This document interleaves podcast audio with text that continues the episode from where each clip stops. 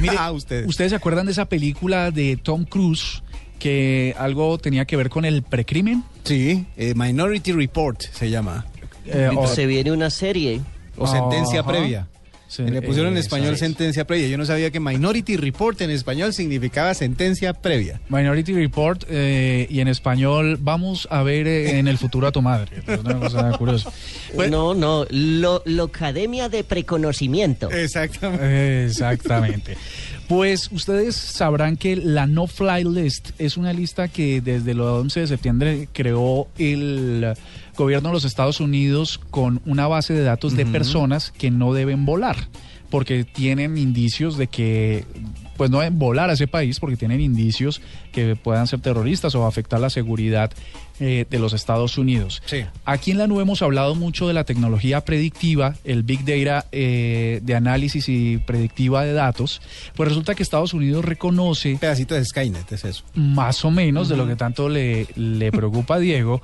Y es que el gobierno de los Estados Unidos reconoció que está usando esta, este esta analítica de datos para poder predecir quién a futuro podría tener algunas intenciones eh, unas intenciones riesgosas para la seguridad de los Estados Unidos. ¿A quién puede poner en riesgo la seguridad aérea? Sí, pero. le ven la cara, lo ven cómo se mueve, cómo se comporta y dicen, hmm, este de pronto un día esto saca la motosierra. Exacto, hacen, hacen, eh, por eso es Big Data, porque hacen una, un análisis de, una, de un montón impresionante de variables con el cual el sistema que les, les puede decir con qué grado de probabilidad una persona en el futuro podría convertirse en un enemigo potencial de ese país.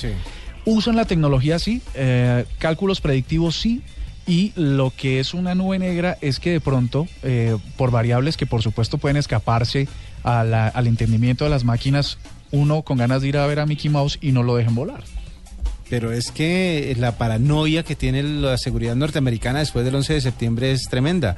En el aeropuerto de, mm, Nueva York, el, John F. Kennedy, la seguridad para, o sea, el striptease que le hacen a uno hacer en todos los aeropuertos, que es quítese la chaqueta, quítese el cinturón y todo lo que tenga de metal, allá es los zapatos, eh, cualquier cosa que tenga de metal, eh, hasta lo más sencillo, y párese en una posición específica, porque lo meten a uno en un cilindro, y se tiene que parar uno con las manos arriba, eh, entrecruzando los dedos, y el escáner es circular. Entonces le hacen a uno, o sea, la paranoia es bastante grande en la seguridad aérea en los Estados Unidos. De alguna manera justificada. Lo cierto es que las asociaciones de libertades civiles, que son muy populares en los Estados Unidos, están diciendo, por supuesto, que esto no es correcto y están haciendo, diciéndole al gobierno que toda la gente, todas las personas en el mundo y sobre todo en su país que, que dicta clases de democracia y de justicia y de tal y garantías, pues debería tener el derecho a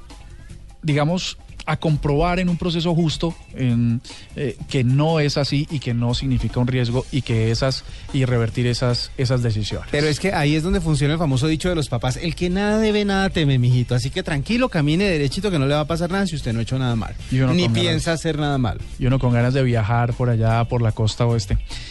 No vea, usted tiene mucha cara de loco, se devuelve. Eso es. Es como las preguntas que le hacen a uno en algunos formularios. Ah, ¿es usted o ha sido miembro de una organización terrorista? ¿No qué va a decir? Obvio que no.